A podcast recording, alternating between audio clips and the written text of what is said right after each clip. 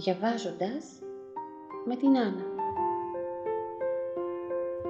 Ένα podcast για εκείνους που αγαπούν το καλό ορθόδοξο βιβλίο. Τι θα λέγατε να κλείσετε τα μάτια, να ησυχάσετε για λίγο το νου και να ακούσουμε παρέα ένα καλό βιβλίο; Βάλτε τα ακουστικά σας, καθίστε αναπαυτικά ίσως περπατήστε χαλαρά και απολαύστε τη μαγεία της αφήγησης. Αφήστε για λίγο στην άκρη ό,τι σας απασχολεί και ελάτε παρέα μαζί μου να κλέψουμε λίγη σοφία από την πλούσια ορθόδοξη εμπειρία.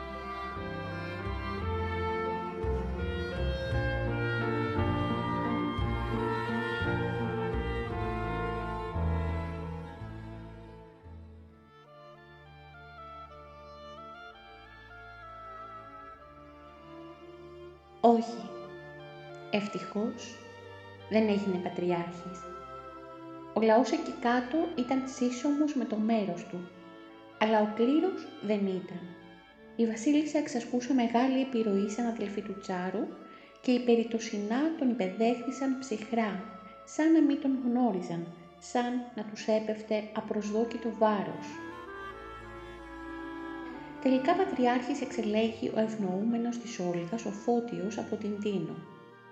Όταν ξαναγύρισε, βρήκε τους επισήμους να νιώθουν για το άτομό του ήκτο και τους φίλους απαρηγόρητους. Ωστόσο αυτός αισθανόταν στην ψυχή ξαλάφρωμα, σαν να πέρασε από ένα σκοτεινό τούνελ και βρισκόταν τώρα στο καταπράσινο δάσος αισθανόταν ξαλάφρωμα και γαλήνη, δόξα ο Θεός. Έλεγε κάθε τόσο με χαμόγελο παιδιού και ευχαριστούσε με περίσκεψη την Κυρία Θεοτόκο. «Σας ευχαριστώ Κυρία, θερμός σας ευχαριστώ». «Τι θα γίνει με το σεντούκι με τα άμφια σεβασμιότατε» τον ρώτησε κάποιο βράδυ ξέψυχα, γιωμάτος πικρία και θλίψη ο Κωστής. Γύρισε, τον ανακοίταξε αφηρημένος σαν να μην καταλάβαινε. Να φροντίσω αύριο μεθαύριο να μεταφερθεί πάλι εδώ. Σας ενοχλεί; Όχι, προς Θεού. Ε, τότε ας μείνει εκεί στο σπίτι, αποκρίθηκε χαμογελώντας. Δεν πρόκειται να φορέσω τέτοια άφια, Κωνσταντίνε. Άλλωστε δεν το λέγει και η παροιμία. Αλλού ο παπάς και αλλού τα ράσα του. Απορούσε ο νεαρός Ακόπουλος απορούσε που έβρισκε την όρεξη, την αισιοδοξία, ώστε να χαριτολογεί. Πότε με το ένα, πότε με το άλλο, έφευγαν βέβαια τα χρόνια. Έφευγαν, κυλούσαν αδιάκοπα με αγώνες και θλίψεις. Καμιά μέρα πλέον δεν περνούσε δίχως στενοχώριες, δίχως πικρίες, ξαφνιάσματα σκανδαλιές.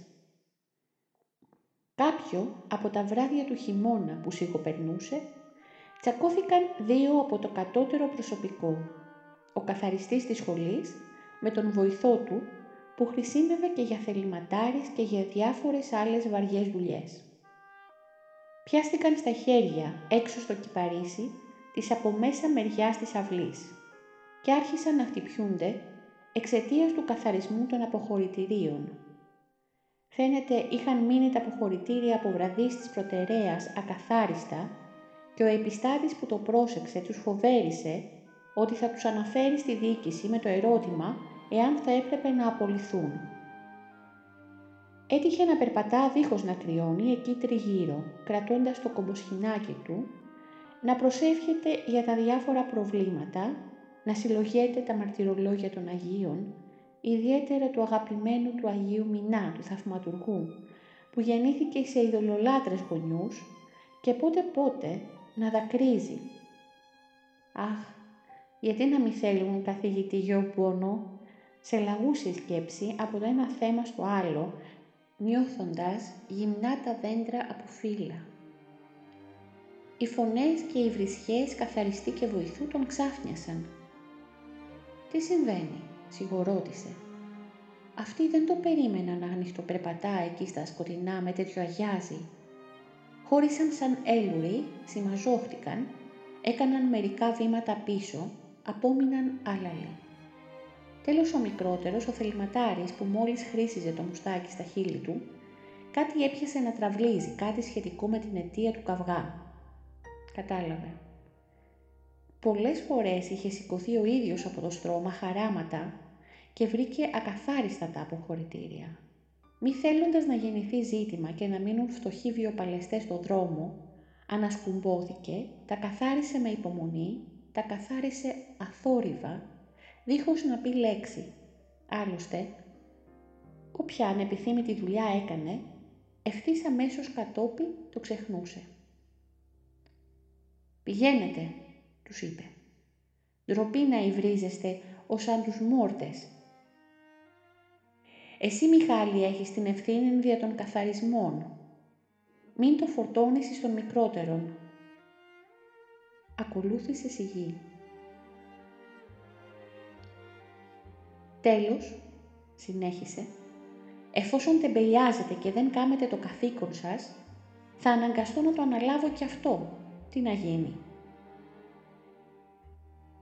Πώς, ψιθύρισε με ταραχή ο καθαριστής. Θα, θα μας διώξετε, πάτερ; Δεν επιτρέπει η συνείδησή μου να επιβάλλω τη αυτήν τιμωρία.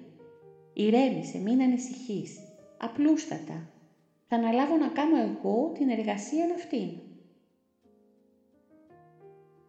«Τι λέτε κύριε Σχολάρχα» ψέλισε ο μικρός και χτύπησε με τις παλάμες το πλακουτσοτό του κεφάλι. Καμία εργασία δεν μειώνει τον άνθρωπον. Σας το έχω κηρύξει δημοσία. Τι αυτή μάλιστα φαινομενικός αηδής απασχόλησης, τον ανυψεί ενώπιον του Θεού.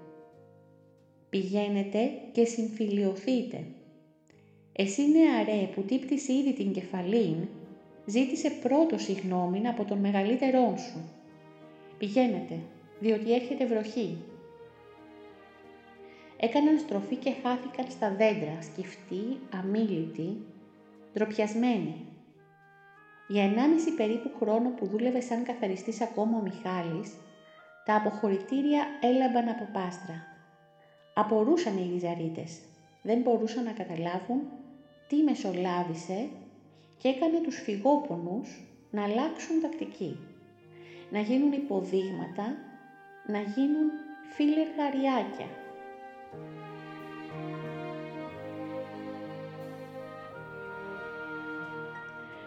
Όλες οι πλάνες και οι ανοησίες των ανθρώπων που κατά κάποιον τρόπο σκέπτονται και γράφουν, κυκλοφορούν σε βιβλία και περιοδικά. Ελάχιστα είναι τα έντυπα που έχουν σκοπό να υπηρετήσουν το θέλημα του Θεού και να βοηθήσουν τη σωτηρία των ανθρώπων. Στο εξωτερικό πολλοί συγγραφείς άρχισαν να καλλιεργούν το ψυχογραφικό δίθεν αφήγημα με αξιώσεις μεγάλου τεχνίτη, αλλά τους ξέφευγε η περίπτωση της καθαριδίνης, ακριβώς τους ξέφευγε το γλυκόπιωτο φαρμάκι της εσχροπάθειας και της αναλυτικής ψυχοφθόρας λεπτομέρειας των σχέσεων των δύο φίλων, που παρέσαιρνε τους εαυτούς των και τους αναγνώστες στην δίνη ενός φαύλου κύκλου. Τώρα ο ύπνος του είχε περιοριστεί, γιατί μία σειρά βοηθητικές για τη σωτηρία του ανθρώπου μελέτες άρχισαν να γράφονται, να δημοσιεύονται, να προχωρούν. Λόγου χάρη, το έργο του, η Χριστολογία, που περιλάμβανε στο πρώτο μέρος το θεϊκό χαρακτήρα και το πολυτρωτικό έργο του Χριστού, στο δεύτερο την αποκάλυψη του Θεού μέσα στον αμαρτωλό και δυστυχισμένο του το κόσμο και στο τρίτο την απόλυτη εκπλήρωση των προφητιών της Παλαιάς Διαθήκης στο πρόσωπο του Σωτήρα Χριστού είχε τελειώσει και τα χειρόγραφα παραδόθηκαν στον τυπογράφο. Στη συνέχεια ετοίμαζε για δεύτερη έκδοση τη μελέτη περί αθανασίας της ψυχής και συμπλήρωσε άλλη μία περί αληθούς και ψευδούς μορφώσεως. Εκτός από την ποιηματική και το τριαδικών έμετρων και κραγάριων. Ούτε ήξευρε πως πήγαιναν τα οικονομικά του. Ελάχιστα χρήματα κρατούσε στο πορτοφόλι του για βασικά έξοδα κινήσεως. Με τις νηστείες στην ολιγάρκεια, τη σχολαστική διατήρηση του ρουχισμού, οι μισθοί, κάτι περορίες, και τα λίγα απρόβλεπτα έσοδα από ιεροπραξίες και δωρεές των γνωρίμων και φίλων της οδού αμπελοκήπων πήγαιναν στον αφοσιωμένο του πια συμπαραστάτη και ακόλουθο τον Κωστή Σακόπουλο. Και αυτός πάντα γκρίνιαζε και φυδιζόταν σε απόγνωση γύρω από δύο ανοιχτές πληγές όπως έλεγε που δεν μπορούσε να κουμαντάρει. Τις ελεημοσύνες και τους τυπογράφους. Εισέπραταν, έδιναν, εισέπραταν, έδιναν και πάντα χρεωμένοι βρισκόντουσαν. Δύο ανοιχτές πληγές που δεν σταμάτησαν όσα με το θάνατό τους ακόμη και πιο πέρα. Όμως το κύριο πρόσωπο, ο Σεβασμιότατος, στεναχωριόταν με αυτόν τον χαρακτηρισμό. Μη μεταχειρίζεσαι τέτοιου είδους εκφράσεις χωστή. Πληγή είναι λοιπόν το καλό έντυπον, το οποίο μεταδίδει τον Λόγο του Θεού, τους θησαυρούς της Εκκλησίας. Ναι, συμφωνώ απολύτως, αλλά βλέπετε τι τραβούμε από τις ιδιοτροπίες της διοικήσεως και από τους συμβούλους. Αν ξαφνικά κάποιο πρωί τους καπνίζει και μας βγάλουν και μας πετάξουν στους πέντε δρόμους, θα βρεθούμε πανί με πανί και με χρέη, αλίμονον. Μην είσαι άπιστος. Ούτε μία τρίχα της κεφαλής μας δεν φεύγει, αν δεν το ξέβρει ο ύψιστος. Μη φοβάσαι. Έσω ήσυχος. Έπειτα ο Λεώνης, ο τυπογράφος μας, δεν είναι σκληρός πιστοτής, γνωρίζει το συμφέρον του και υπομένει. Έστω, συμφωνώ όπως σας εδήλωσα προηγουμένως, μα οι ελεημοσύνες έτσι ανεξελέγητος διατάζεται να ενισχύεται όποιος έρχεται και σας βρίσκει και κλαίγεται. Ούτε να το σκέπτεσαι Κωστή. Πρώτα-πρώτα, τίποτε δεν είναι ειδικών μας. Έπειτα, όποιος δίδει και βοηθεί των πλησίων του, αισθάνεται άφατον πνευματική αγαλίαση. «Ω σεβασμιότατε, καλά λοιπόν έλεγε σήμερα κάποιος ιερέας, χειροτονημένος από τα χέρια σας, ο Παπατρίφων». Τι έλεγε; «Πως είστε αφανής αλλά πολύτιμος». Ήσυχο, αθόρυβο ποταμάκι έλεγε, που κατέβηκε ειρηνικά για να ποτίσει ως τα κατάβαθα τον αγρό της κοινωνίας, τον ελληνικό λαό. Σώπα, μην εξακολουθείς παιδί μου, όχι, όταν ακούεις σε πένους να υψώνεις το βλέμμα υψηλά και να παρακαλείς τον Κύριο να τους εξαλείφει, να τους αφαιρεί αυθορή από τη μνήμη. Τίποτε δεν είναι δικό μας. Τίποτε δεν προσεθέσαμε στην δημιουργία.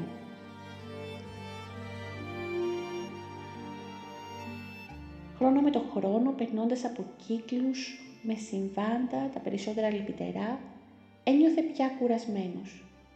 Εκτός από τις παραδόσεις και τα προβλήματα της σχολής, εκτός από τον κόσμο που ζητούσε εξομολόγηση, τη συγγραφή των μελετών και βιβλίων και τις έκτακτες ιεροπραξίες, σιγά σιγά, δίχως να το καλοκαταλάβει, έπλεξε και με αλληλογραφία με διάφορους του εξωτερικού που σήκωναν φίρμα και έφυγαν ζητήματα ορθής πίστεως. Καθολικούς ιερείς, προτεστάντες και λογής λογής μελετητές της θεολογικής επιστήμης έστελνε τα συγγράμματά του, λάμβανε τα δικά τους και τα μελετούσε. Η πιο τακτική αλληλογραφία ήταν και με τον ηγούμενο Αρσένιο της Ιταλικής Μονής Κρυπτοφέρης. Μπορούσε να είναι αδιάφορο σε τέτοια θέματα όταν ήξευρε πόσα επιχειρήματα σήκωνε η γλυκιά και ακατάβλητη Ορθοδοξία; Η γνώση της γαλλικής γλώσσας που κατήχε απόλυτα τον βοηθούσε πέρα για πέρα αλλά το σαρκείο βέβαια βάραινε, κουραζόταν, ασθενούσε. Έπειτα από ένα κρυολόγημα που πήγαινε να εξελιχθεί σε πνευμονία και βάστηξε σχεδόν ολάκερο μήνα με βήχα και με θέρμες, μόλις το επέτρεψε ο γιατρός και ξαναβρέθηκε στα πόδια του και βγήκε από την πορτούλα της αριστερής πτέρυγας της σχολής στον κήπο και προχώρησε βήμα με βήμα στο δεντροφυτεμένο μέρος της μάντρας, εκεί που οι πασχαλιές και οι τιτιλίνες γέμιζαν τον τόπο, είδε το χρυσογάλαζο φως σε μια δέσμη ακτίνες και αναστέναξε. Το φως που περνώντας μέσα από τα δέντρα γέμιζε ειρήνη το τοπίο. Αναγάλιασε η ψυχή του. «Σε ευχαριστώ γλυκύτατε Ιησού, σε ευχαριστώ», ψιθύρισαν τα χείλη του. «Επιθυμώ πλέον να μονάσω, να απομακρυνθώ του κόσμου, αν το εγκρίνεις πανέσπλαχνε, ιδάλλως όσοι θέλεις.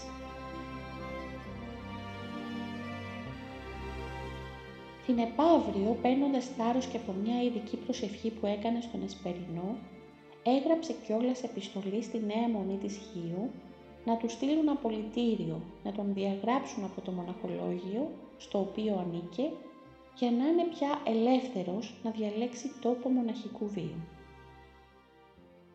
Λυπήθηκαν κατάκαρδα οι μοναχοί με αυτό το γράμμα. Αχ αυτός ο νεκτάριος, τι ψυχή αλήθεια.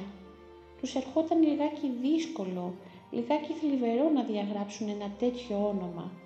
Ένα όνομα που χαράχτηκε στις καρδιές όλων των κατοίκων της νήσου. Όχι μόνο γιατί τους ευεργέτησε υλικά με τον συγκρό, αλλά και γιατί δεν τους ξεχνούσε ποτέ. Τα βιβλία του έρχονταν πάντα δωρεάν στους ναούς και στα σχολεία. Ο ηγούμενος σκέφτηκε τότε να παραχωρήσει κάποιο μετόχι στην Πάρο, στο γαλαζοπράσινο νησί, όπως το έλεγαν, και να γινόταν σχετική πράξη μεταβιβάσεως για να φτιάχνε έστω και εκεί μακριά τους το πνευματικό του φυτόριο, δίχως να σβήσει το όνομά του από το μοναστήρι όπου πρωτοξεκίνησε με τα ορθόδοξα ράσα. Το Ηγούμενο Συμβούλιο δέχτηκε την πρόταση με ανομολόγητη χαρά. Όμως άλλε έβουλε ανθρώπων. Ο Μητροπολίτης Παροναξίας θύμωσε, χολώθηκε που δεν του ζήτησαν πρώτα τη γνώμη του. Τι λοιπόν, καλόγεροι θα γινόταν αφεντάδες, θα ξεπερνούσαν τον δεσπότη; Κατά βάθος δούλεψε και το μικρόβιο της ζήλιας, γιατί όσο απόφευγε την δόξα της γης αυτός ο κατατρεχμένος από την Αλεξάνδρεια, τόσο αυτή σερνόταν στα πόδια του και του άνοιγε λαμπροστόλη στο δρόμο. Όχι, δεν έδωσε την έγκρισή του απορροναξίας. Πέρασε βέβαια κάμποσος καιρός όσο να γίνουν οι διάφορες ενέργειες. Τέλος, το Ηγούμενο Συμβούλιο της Χιώτικης Νέας Μονής, με βαθύτατη λύπη, έστειλε το πολιτήριο. Ήταν περίπου στις 24 του Νοέμβρη του 1900. Ναι, μπορούσε τώρα, αν ήθελε, να αναλάμβανε τη διεύθυνση σε όποιο μοναστήρι τον δέχονταν. Μπορούσε επιτέλους να τραβηχτεί, να αφοσιωθεί στην νοερή προσευχή, να μονάσει,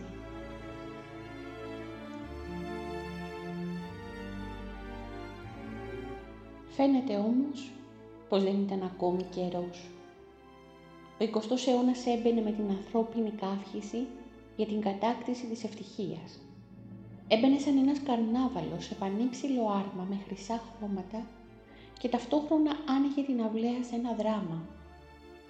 Η Εστερία, κάπου εκεί στο κέντρο του ευρωπαϊκού χώρου, υπερήφανη για τον θρίαβο των μαθηματικών, με βιτρίνα την χημεία και τις τελευταίες εφευρέσεις, υπερήφανη για την επιστήμη, ξεφούρνιζε από τα πανεπιστήμια της υπερφύαλους διανοούμενους, με πτυχία μεμβράνες που διαλαλούσαν στα πέρατα της γης το ξεπέρασμα των θρησκειών, τον θάνατο της Εκκλησίας. Όλα τούτα τα συνθήματα έφταναν φυσικά και εδώ, Έπειτα από τον άτυχο πόλεμο του 1897 στην πατρίδα την καταγεμάτη φτώχεια, πληγές και δημαγωγούς. Έφταναν κοντά στις βαλίτσες και στις φυλάδες των σπουδαγμένων σε εκείνα τα πανεπιστήμια νεαρών Ελλήνων που φιλοδοξούσαν να σβήσουν μια ώρα αρχίτερα την απαρχιωμένη βυζαντινή παράδοση και να φιγουράρουν κοντά στους επιστήμονες του διεθνούς στίβου σαν συνεχιστές των αρχαίων προγόνων, σαν αρχαία μάρμαρα μιας τρισχιλιετούς πανένδοξης ιστορίας. Ο Μητροπολίτης Γερμανός Καλλιγάς είχε από καιρό πια πεθάνει και στην θέση του ήταν ο Προκόπιος ο δεύτερος, ο Οικονομίδης. Δεν είχαν ακόμη ξαπλωθεί στην ψυχή του λαού αυτά τα συνθήματα, όταν ξέσπασαν τα περίφημα Ευαγγελιακά, η επιμονή δηλαδή της βασίλισσας Όλγας, με κρυφό συνεργάτη των Προκόπιων να μπουν στα σχολεία μεταφρασμένα τα Ευαγγέλια και γενικά η Καινή Διαθήκη από άτομα της εμπιστοσύνης τους. Κάθε σχεδόν κατραπακιά την έτρωγε πάντα η πολυχτυπημένη ορθόδοξη πίστη.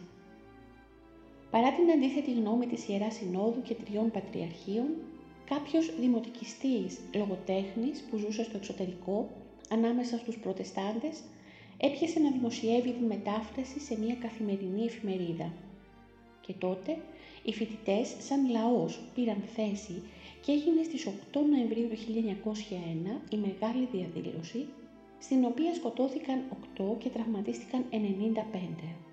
Για να είναι τώρα μέσα στο όλο θέμα ανακατεμένη η βασίλισσα με τον Μητροπολίτη, έπεσε η κυβέρνηση που όσο να πεις, από το 1899 φρόντιζε και αγωνιούσε να περιμαζέψει τα ερήπια και να ξαναφτιάξει το κράτος του μικρού του του βασιλείου.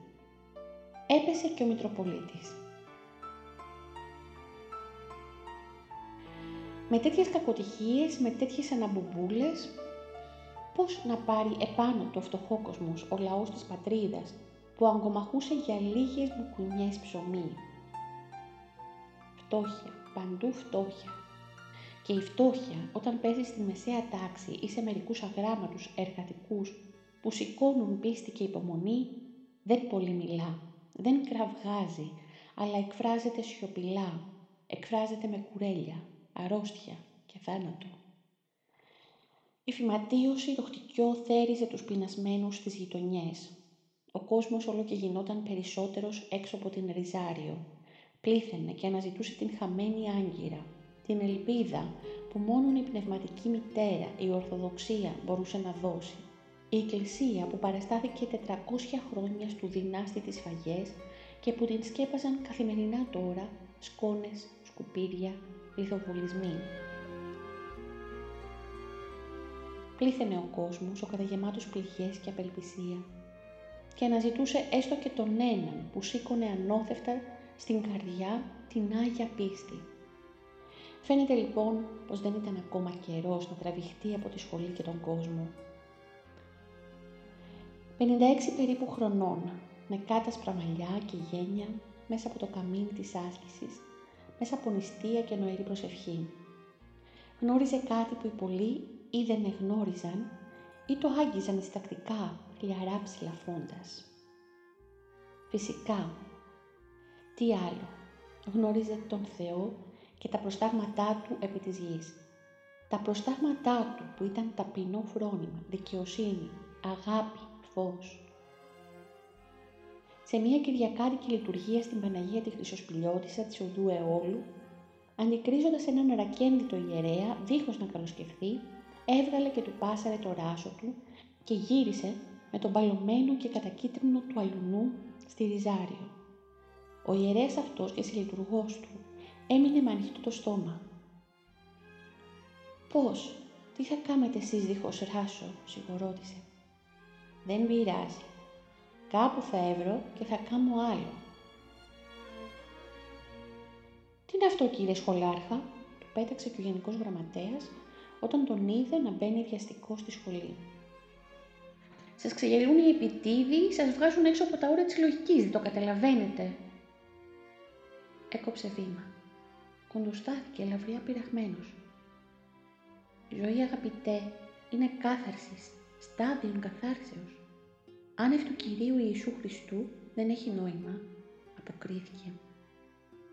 Αν δεν το παραδέχεστε de facto αυτό, δεν μπορείτε να θέσετε όρια να πείτε «θα αισθάνομαι τόσο μόνον και όχι περισσότερον».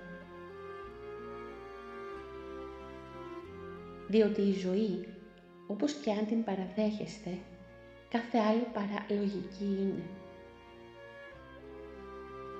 Ευτυχώς που διέθετε ακόμα ένα ράσο της προκοπής. Οι μέρες λοιπόν, οι μήνες, τα χρόνια κυλούσαν, έφευγαν και το ποτήρι, το ποτήρι με το ζών είδωρ καταγεμάτο πικρίες.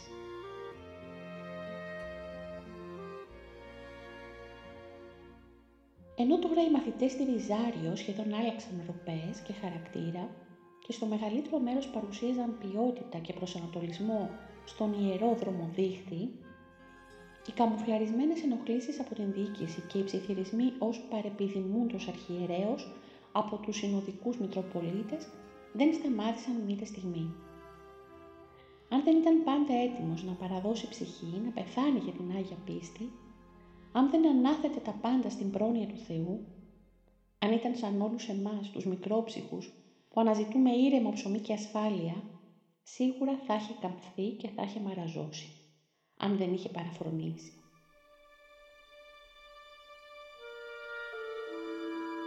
Πρέπει να φροντίσεις να τακτοποιηθείς, να ξεκαθαρίσεις πάσα νεκρεμότητα. Του είπε κάποιο βράδυ έξω από τα γραφεία της Συνόδου ο Θεόκλητος Μινόπουλος, ο νέος Μητροπολίτης Αθηνών που διεδέχθη τον Προκόπιο. Επαναπάβεσαι βλέπω και δεν ενεργείς. Και αν επιθυμούμε ή να αναλάβεις Μητρόπολη, δυσκολευόμεθα από τον πατριαρχικό εκείνο ζήτημα.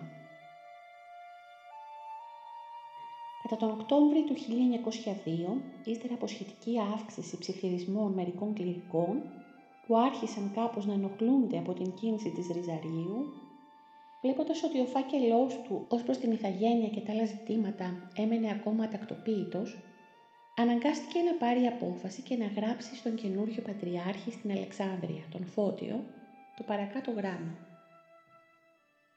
Έπρεπε σε αυτό το γράμμα να αναφέρει όλο το ιστορικό με λεπτομέρειες. Αναγκαστικά να αναφέρει και την αδικία για την κατακράτηση των μισθών. Εγκλήστος πέμπω τη μετέρα Θεία Μακαριότητη, τρία έγγραφα εκδοθέντα υπό του Οηδήμου Πατρός και Πατριάρχου ημών Σοφρονίου, υπό ημερομηνία το πρώτον 3 Μαΐου του 1890 εν Καΐρο, το δεύτερον 11 Ιουλίου του 1890 εν Αλεξανδρία και το τρίτον επίσης 11 Ιουλίου του 1890 εν Αλεξανδρία. Διόν ο αείδημος Πατριάρχης με πάβει της θέσεώς μου, με απαλλάσσει των καθηκόντων μου, με απολύει και ως εφημέριο και με αποπέμπει της Αιγύπτου άνευ δίκης, άνευ απολογίας, άνευ αιτιολογίας, ως δηλούται και εξ αυτών των εγγράφων. Η απόβαση σε αυτή μακαριότατε ή το παρά τους κανόνας και τα εκκλησιαστικά διατάξεις, ή το δε το σου τον άδικος όσον και αυθαίρετος. Διαπλής και αντιολογή του και παρά τα διατάξεις εκδεδομένης αποφάσεως, αποπέμπεται εις αρχιερεύς του θρόνου, εγγεγραμμένος εν το επισήμο κώδικη, εν αυτό το θρόνο προχειριστής, πολλά εργαστής και δαπανίσας εν αυτό το θρόνο. Τι τούτου αδικότερον ή αυθαιρετότερον. Ο αίδημος εν το από 11 Ιουλίου του 1890 εγγράφο του γράφου. Εξαλειφθέντων των λογαριασμών της διαχειρήσεως αυτού και πληρωθέντων των μισθών μέχρι της εποχής καθήν έδινε λαμβάνει μισθούς, ουδέν του λοιπού οφείλει ή έχει λαμβάνει παρά του πατριαρχικού ημών θρόνου. Ο αίδημος πατριάρχης Λίανα σαφώς ορίζει την εποχή καθήν έδει να λαμβάνω μισθούς, διότι δεν ορίζει ακριβώς τον χρόνο της λήξεως του δικαιώματος της μισθοδοσίας. Ίσως η μακαριώτης του νομίσει ότι ούτως συμπίπτει το χρόνο της από τον ημετέρων καθηκόντων απαλλαγής. Δυστυχώς ουχή, κατά την αντίληψη του αηδήμου πατριάρχου, επουδενή δικαίου στηριζομένη, ο χρόνος του δικαιώματος της μισθοδοσίας έλυγε εν τη ενάρξη του χρόνου της εισαρχιερέαν προχειρήσεώς μου. Δύο και μυρνήθη την πληρωμή 16 μηνιαίων μισθών τους από τις χειροτονίες μου εισαρχιερέαν και εντεύθεν. Ούς μη καθυστέρη, ένεκα οικονομικών χεριών, ως έλεγε, μέχρι της απολύσεώς μου ενώ ευρισκόμεθα εν την υπηρεσία ως εξάγεται εκ των υποβαλλωμένων εγγράφων. Ότι δε εις των χρόνων των πρώτης αρχιερέα προχρήσεώς μου, αναφέρεται το «έδι λαμβάνειν», τούτο δύναται να δηλωθεί εκ των βιβλίων του αηδήμου Πατριάρχου, ενής φαίνεται ο χρόνος της λήξεως των πληρωμών μισθών διυπηρεσίας μου εις τον θρόνο αλλημείς εξ απολύτου σεβασμού προς το ιερόν αυτού πρόσωπον και εκ πνεύματος ειρήνης, μη εισακουσθέντες διαμαρτυρόμενοι επί τη διπλή αδικία, υπετάγημεν το θελήματι αυτού και ανεχωρήσαμεν εξ Αιγύπτου, ελπίζοντες εις την απόδοση δικαιοσύνης εν ημέρα ή ευδοκίσει ο Θεός. Την ημέραν ταύτην θεωρώ εγγίζουσαν εν τες ημέρες της ημετέρας Θείας Μακαριότητος. Όθεν παρακαλώ την Θεία Μακαριότητα να μη αποδώσει δικαιοσύνη, αναγνωρίζουσά με αρχιερέα του εαυτής Πετριαρχικού Θρόνου και μη γνωρίσει διαγράφου της την δικαίαν αυτής απόφαση, έβελπις ότι η μετέρα Θεία Μακαριώτης θέλει ευαρεστηθεί να μη αποδώσει δικαιοσύνη και κανονίσει την θέση μου, εκφράζω εις προήμιον την ευγνωμοσύνη μου και διατελώ με τα πάσης ευλαβίας. Όταν έσυρε από κάτω του τυπικού επιθέστατος την υπογραφή του και στούπωσε με το στουπόχαρτο το μελάνι, σαν να ξαλάφρωσε η ψυχή του. Ο Φώτιος βέβαια ήταν ευνοούμενος της βασίλισσας Όλγας, αντίπαλός του στην τελευταία εκλογή, κι όμως χωρίς πικρή θύμηση ή κακία τον αγαπούσε. Τον αγαπούσε ολόψυχα, τον μνημόνευε στις δεήσεις για την αγαπημένη του χώρα του Νείλου και ήταν βέβαιος ότι ο καθόφημισμένος κυκλαδίτης ευθύγραμμος θα έβαζε τα πράγματα στη θέση τους, ότι η ζωή του θα είχε γυρίσματα, ίσως ίσως καινούριους αγώνες και προσπάθειες σε εκείνα τα χώματα του Νότου στην Αφρικανική γη. Γι' αυτό πληροφορούμενος από το ένστικτό του ότι ο πόθος μονάσεως μάλλον θα αργούσε να πραγματοποιηθεί, απ' έξω απ' έξω προετοίμαζε τον αφοσιωμένο του, τον Κωνσταντίνο Σακόπουλο, για τυχόν ξαφνική μετικεσία, ακριβώς λίγο καιρό προτού πεθάνει η μητέρα του εκεί στην οδό Δαρβενίων. «Θα σε ήρεσε να κατοικούσες στην Αίγυπτον Κωστή» «Πάρα πολύ σεβασμιότατε, λέγουν ότι εκεί δεν βρέχει, το χιόνι, οι νεροποντές, τα ξεροβόρια είναι άγνωστα. Φανταστείτε θερμάστρες και μαγκάλια πάνε περίπατο, έχει όμως άλλες δυσκολίες. Περίπου πία σεβασμιότατε. Ε, έχει αφόρητον ζέστην, υγρασίαν, κατά την εσπέραν και την νύκταν, μίγας εις τα σλαϊκά σε δύο συνοικίας, ακαθαρσίαν και τα παρόμοια. Τι λέτε, ε, σχάτως οι Άγγλοι έκαμαν και κάνουν μερικά σοβαρά έργα. Ζέστες, υγρασία, μικροπράγματα σεβασμιότατε, δεν με πειράσουν αυτά. Μακάρι, μακάρι να πηγαίναμε εκεί κάτω, να τρώγαμε κάθε τόσο κουρμάδες και μπανάνες. Τα τελευταία λόγια τον έκαναν να χαμογελάσει. Μέσα του πάντως χαιρόταν, χαιρόταν για τον Χριστό και την Ανάσταση. Όμως εδώ, σε αυτό το φιλόξενο πανδοχείο, όπως έλεγε τον πλανήτη της γης, δεν ξεχνούσε στιγμή το στάδιο της καθάρσεως. ολόγυρα ένας κόσμος από αδελφούς, κόσμος ανυποψίαστος για την μέλουσα κρίση, διστακτικός για την αθανασία της ψυχής. Σαν κληρικός ένιωθε αιχμηρές βελόνες να τον κετούν, η ευθύνη και το χρέος για αυτόν τον κόσμο. Τον καταγεμάτου ραδιουγίες, πάθη και βάσανα, βάσανα ατελεύτητα, οδυνηρά, χαρά και λύπη και αγωνία, για την ευθύνη και όλα μαζί. Μέρα με την ημέρα κόντευε κιόλας να φτάσει μέχρι τη βεβαιότητα ότι ο Φώτιος αδύνατον να παρασπονδύσει, ότι θα απέδιδε οπωσδήποτε δικαιοσύνη και θα ταξίδευε για τα χώματα του Νότου, για τη γη της προσφυγιάς του Σωτήρος και της υπεραγίας μητέρας του. Έπειτα ιδίως από εκείνο το επεξηγηματικό και λεπτομερές γράμμα. Κι όμως, το κάκο περίμενε απάντηση. Την περίμενε μέσα σε 40 το αργότερο μέρες και πέρασαν οι πρώτες γιορτές, πέρασαν τα Χριστούγεννα, Πέρασαν οι απόκρεο, πέρασαν οι απόκρεο, έφτασε η Μεγάλη Σαρακοστή και τίποτα, ούτε φωνή ούτε ακρόασης. Γιατί; Ω γιατί, γιατί οι άνθρωποι να μην βλέπουν το κάλος της αρετής, γιατί να πέφτουν τόσο χαμηλά, γιατί να υπολογίζουν μόνο το φθαρτό, το μάτιο, το πρόσκαιρο, γιατί να διαβάζουν το Ιερό Ευαγγέλιο απλά και μόνο σαν φιλολογία. Δεν είχε γιατί. Ο 20ος αιώνας ράντιζε χρυσόχαρτα από το άρμα του τόξευε υποσχέσεις. Μούδιαζε την όρεξη για σπαζοκεφαλιές και αθλήματα. Ξελαριγγιζόταν στα ζήτω για την θριαμβεύουσα επιστήμη. Ανύψωνε σε ουρανό και γη την παντοδυναμία της ύλης. Το γράμμα στάλθηκε επί συστάση και σοβαρές πληροφορίες έφταναν ότι το έλαβε βέβαια ο νέος πατριάρχης και το πέταξε εις τα σκαλένδρας. Ήρθε και πέρασε το καλοκαίρι με ζέστες και κουνούπια δίχως να φτάσει απάντηση. Κι έτσι το φθινόπωρο του 1903, ύστερα από έναν περίπου χρόνο, κουβαλώντας την ράχη τους ψιθύρους των καλοφιλιτών και τη χλέβη των αρνητών του καλού, πήρε τη στερνή και τελευταία απόφαση, την απόφαση της ξέμακρης ελπίδας και έγραψε στην Κωνσταντινούπολη, στον Οικουμενικό Πατριάρχη. Έτυχε τότε στον Οικουμενικό θρόνο ο Ιωακήμ ο Τρίτος, που για ένα διάστημα τον είχαν απομακρύνει. Ήταν Έλληνας μέχρι το κόκαλο, αλλά με ψαλιδισμένα τα φτερά. Κληρικός με αντίληψη, ήθος και ευγένεια. Ο Πατριάρχης που προείδε και προφήτεψε ότι το εκολαπτώμενο δημοκρατικό κίνημα των Νεοτούρκων θα ήταν καταστροφή για τους Έλληνες της Ανατολής.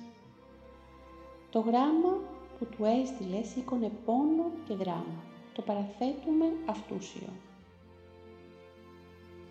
Προς την αυτού Παναγιότητα, τον Αρχιεπίσκοπον Κωνσταντινούπολεως, Νέας Ρώμης και Οικουμενικών Πατριάρχη, Κύριον Κύριον Ιωακήν τον Τρίτον. Παναγιώτατε, ευσεβεστάτος πέμπο εγκλήστος τη μετέρα Θεία Παναγιώτητη, αντίγραφον της προς την αυτού μακαριότητα των Πατριάρχην Αλεξανδρίας, κύριων Φώτιων επιστολής μου, ως και τρία αντίγραφα των ανακοινωθέντων μη εγγράφων του Πατριάρχου Σοφρονίου, διόν ούτως παύλημα της θέσεώς μου, ειν εν το Πατριαρχείο Αλεξανδρίας ήχων. Απαλλάσσιμε των καθηκόντων μου, των υπαυτού άματεθέντων μη, απολύειμαι ως απλούν εφημέριων και αποπέμπει με άνευ δίκης και απολογίας, ως εξάγεται εκ των κειμένων των επισυναπτωμένων διακοινώσεων. Δια της επιστολής μου ζήτουν παρά την αυτού μακαριότητος του Πατριάρχου Αλεξανδρίας Φωτίου, θεραπείαν της προσγενόμενης μη αδικίας και ικανοποίηση του δικαίου. Αλλά αυτού μακαριώτης και έτη προς 11 ακριβώς μηνών εγένετο κάτοχος της επιστολής μου, εγκλήστος φερούσης και αντίγραφα πιστά των διακοινώσεων και του πολιτηρίου, εν τούτης αναξίουσε θεώρηση μημάς απαντήσεως.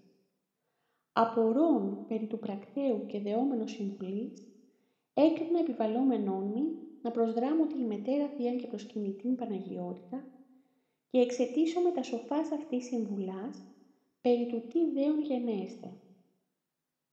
Η περιθεραπεία αίτησής μου προς τον μακαριότατον Πατριάρχη Αλεξανδρίας Φώτιον, κύριον σκοπόν έχει την διακανόνιση της θέσεώς μου ως αρχιερέως της Ορθοδόξου Ανατολικής Εκκλησίας και επίγνωση της Εκκλησιαστικής Αρχής, εξής εξαρτώμε και εισήν υπάγομαι ως αρχιερεύς, διότι ως ήδη έχουσι τα κατεμέ, ευρίσκομαι απολελειμμένος και εις ουδεμίαν των αυτοκεφάλων εκκλησιών ανήκων, διότι και εν Ελλάδη μετά 14 ετών συνεχή υπηρεσία, εν το κράτη ως υπαλλήλου θεωρούμε υπό της εν Ελλάδη διοικούσης Ιεράς Συνόδου ως παρεπιδημόν αρχιερεύς και εν της προς εμέ αυτής εγγράφης χρείται τη λέξη παρεπιδημούντα αρχιερέα. Το εις τα εκκλησιαστικά χρονικά άγνωστον διούτων γεγονός, το είναι αρχιερέα τεινά όλους απολελειμμένων και εις ουδεμίαν εκκλησίαν ανήκοντα, φρονώ ότι ούτε η μετέρα Θεία Παναγιώτης, ούτε έτερος της ειδήμων των εκκλησιαστικών κανόνων και διατάξεων δύναται ή να κρίνει ως καλός έχων ή να επιδοκιμάσει. Η αυτού μακαριώτης φρονώ ότι οφείλει να απαντήσει εις την αίτησή μου και με γνωρίσει το περί των προσεμέ διακοινώσεων και του πολιτηρίου των υπό του Αιδήμου Πατριάρχους Σοφρονίου εκδοθέντων, φρόνημά της, όπως επιγνώσω με τούτο και διακανονίσω το κατεμέ. Την αίτησή μου ταύτην προς την μετέραν Θείαν Παναγιότητα υποβάλλω και καθήκοντος ανήκουν ως κληρικός εις την δικαιοδοσία του Οικουμενικού Θρόνου, ως δηλούτε εκ του επισημημένου αντιγράβου του ενδεικτικού της εις ιεροδιάκονων χειροτονίας μου. Πέπιθα ότι η μετέρα Θεία Παναγιώτης θέλει ευδοκίσει να μη συμβουλεύσει τα δέοντα γενέστε και συντελέσει εις την διακανόνιση της θέσεώς μου ως αρχιερέως της Ορθοδόξου Ανατολικής Εκκλησίας. διατελώ με τα πύρου σεβασμού κατασπαζόμενος την Παναγίαν δεξιάν και εξετούμενος τα θεοποιηθής ευχάς και ευλογίας της ημετέρας Θείας Παναγιότητας. Ο Πενταπόλεος Ο Ιωακήμ βρέθηκε σε δύσκολη θέση. Βρέθηκε ξαφνικά και απρόσμενα εμπρός σε ένα δεμάτι λόγχες. Ήταν ο τρίτος, ο πιο ανώτερος πατριάρχης που λάβαινε το δραματικό αυτό ερώτημα του νεκταρίου. Λιποψύχησε, δεν τα κατάφερε να δώσει λύση. Δεν έσκυψε να λερώσει λίγο τα χέρια του, να βάλει νερό στο αυλάκι. Για να λυνόταν το θέμα, θα έπρεπε να τα βάλει με το φώτιο και την σχετική κλίκα που σαν λερναία ύδρα γυρόφερνε τον θρόνο της Αλεξανδρίας. Νιώθοντας ψαλιδισμένα τα φτερά του, σκέφτηκε πως η καιρή δεν ήταν για διχόνιες και προστριβές. Πίσω βλέπεις από τον Φώτιο ήταν και η Όλγα και πίσω από την Όλγα ο πανίσχυρος Τσάρος. Έτσι, με πρόσωπο της εμπιστοσύνης του, έστειλε εγκάρδιους πατριαρχικούς ασπασμούς στον αγαπητό αδελφό Μητροπολίτη, συστήνοντας να παραμείνει στη θέση του σαν διευθυντής της Ριζαρίου, εφόσον σαν κρατικός λειτουργός δεν ενοχλεί το να κάνει για κάμποσο καιρό ακόμα υπομονή. Αργότερα, με κάποιο ζήτημα των παλαιοκαθολικών του Λονδίνου, που θα μεσολαβούσε για την έγκριση της επιστροφής του στην Ορθοδοξία, ο Ιωακήμ θα του έγραφε εγκάρδιες επιστολές, θα τον αποκαλούσε αγαπητό αδελφό και συλλειτουργό της μετριότητός του. Επιτέλους, είχε πια ολότερα ξαλαφρώσει. Ό,τι πρέπει να κάνει σαν άνθρωπος το έκανε. Άλλες πόρτες για κρούση δεν υπήρχαν. Από εδώ και πέρα, αν έμελε να ζήσει, θα φρόντιζε για την πορεία του άλλου. Θα φρόντιζε, όπως πάντα, στιγμή με στιγμή, εκείνος, εσταυρωμένο. Η περίπτωση του βέβαια τρυπούσε κατά γεμάτη πρόκληση την σκέψη. Ορθόδοξος κληρικός, αρχιερέας, με λευκό παρελθόν και έργα, δεν είχε μια κανονική θέση. Δεν είχε πουθενά στην εκκλησία θέση. Αλλά σίγουρα το βλέπα από ψηλά ο ύψιστος, δεν πειράζει. Το βλέπε και το είχε αυτός πρώτος γευθεί. Κάποτε προσφέροντας αυτοθυσία και σωτηρία στον ξεπεσμένο κόσμο. Στα ίδια ήλθεν και οι ίδιοι αυτόν που παρέλαβαν. Το σχέδιό του για τον καθένα που έρχεται σε αυτή τη γη είναι σοφό. Αλίμονο αν ο άνθρωπος ζητά να το αποφύγει και επιδιώκει να ακολουθήσει διαφορετικούς δρόμους. Επιτέλους, είχε πια ολότερα ξελαφρώσει δεν προοριζόταν για χρόνους και μεγάλες ευθύνες. Θα ακολουθούσε από εδώ και μπρος μέχρι τελευταίας αναπνοής το πνεύμα της μαθητείας, το πνεύμα της χριστιανικής υπακοής. Πόσο μεστόν χάριτος ήταν το πνεύμα της μαθητείας. Η αιτία που κάποτε γκρέμισε τον μισό ουρανό χαμηλά σε αυτόν τον πλανήτη που σάρωσε έως φόρους, αρχαγγέλους και αγγέλους τι ήταν; Το ατομικό θέλημα. Το ατομικό θέλημα. Ο εγωισμός. Χίλιες φορές καλύτερα αφανής εργάτης της θεϊκής ποράς.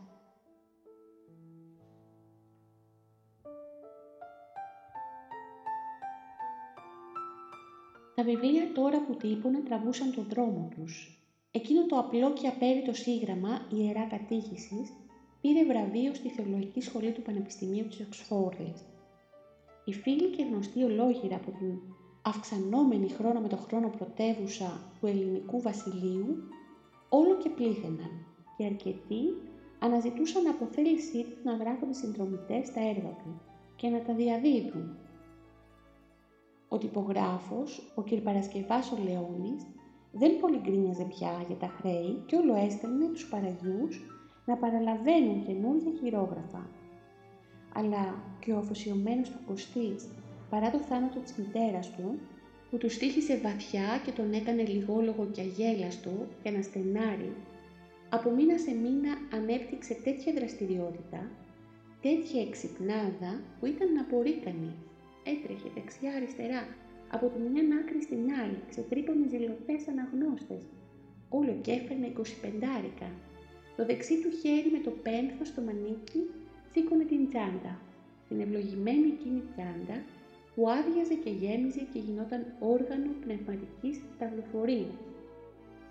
Εκτός από τις μελέτες περί της αθανασίας της ψυχής και περί των ιερών μνημοσύνων, τις οποίες, όπως σημειώνει στον πρόλογο της τρίτης εκδόσεως, επεξεργάστη και τετραπλασίασε και εξέδωσε πάλι το 1901, με θερμή αφιέρωση, της σεπτή μνήμη των φιλοστόργων γονέων μου, Δήμου και Μπαλούς, και των προσφυλεστάτων αυταδέλφων μου Δημητρίου, Γρηγορίου, Σμαράγδας, Σεβαστής και Μαριώρας, εις αΐδιων μνημόσυνων ευλαβώς ανατίθεμη τότε. Ο Υιός και αδελφός, ο Πενταπόλεος Νεκτάριος. Ετοίμασε και χρόνο με τον χρόνο έδινε αδιάκοπα στον κ. Παρασκευά και τις παρακάτω μελέτες περί της μητρός του Κυρίου της Υπεραγίας Θεοτόκου και η Παρθένου Μαρίας, περί των Αγίων του Θεού, περί του μυστηρίου της Θείας Ευχαριστίας, περί μετανοίας και εξομολογήσεως και αρκετές άλλες. Ταυτόχρονα για την ηθική των χριστιανών ωφέλεια κουβέντιαζε και συμφωνούσε για την εκτύπωση του πανδέκτου των θεοπνεύστων Αγίων Γραφών του Αντιόχου, του εκγαλατίας μοναχού της Λάβρας, του Αγίου Σάββα. Έργου εξαιρετικού που περιελάμβανε 130 τόσους λόγους, μέσα στους οποίους και περί του μη ελπίζειν επάνθρωπον, περί του μη πεπιθένε επί τη ιδία ισχύει, περί μακροθυμίας και οξυχολίας, περί του μη αγαπάν των κόσμων περί υπομονής, περί ενυπνίων, περί του παρετήστε τα σακέρους συνηθίας.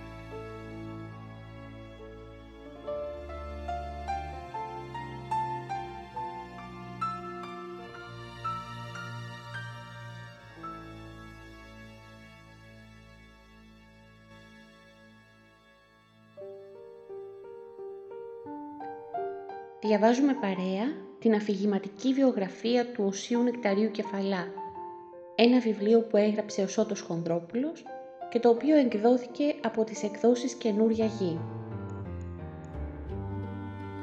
Το podcast είναι διαθέσιμο στο Spotify, στο Anchor, αλλά και στα Google Podcasts.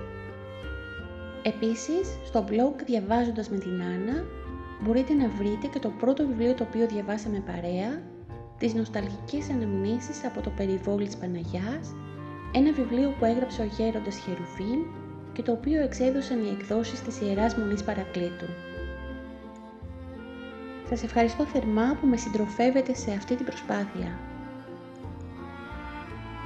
Ένα καλό βιβλίο είναι τροφή για την ψυχή και η ψυχή μας, ίσως πιότερο από ποτέ, έχει μεγάλη ανάγκη από καλή τροφή.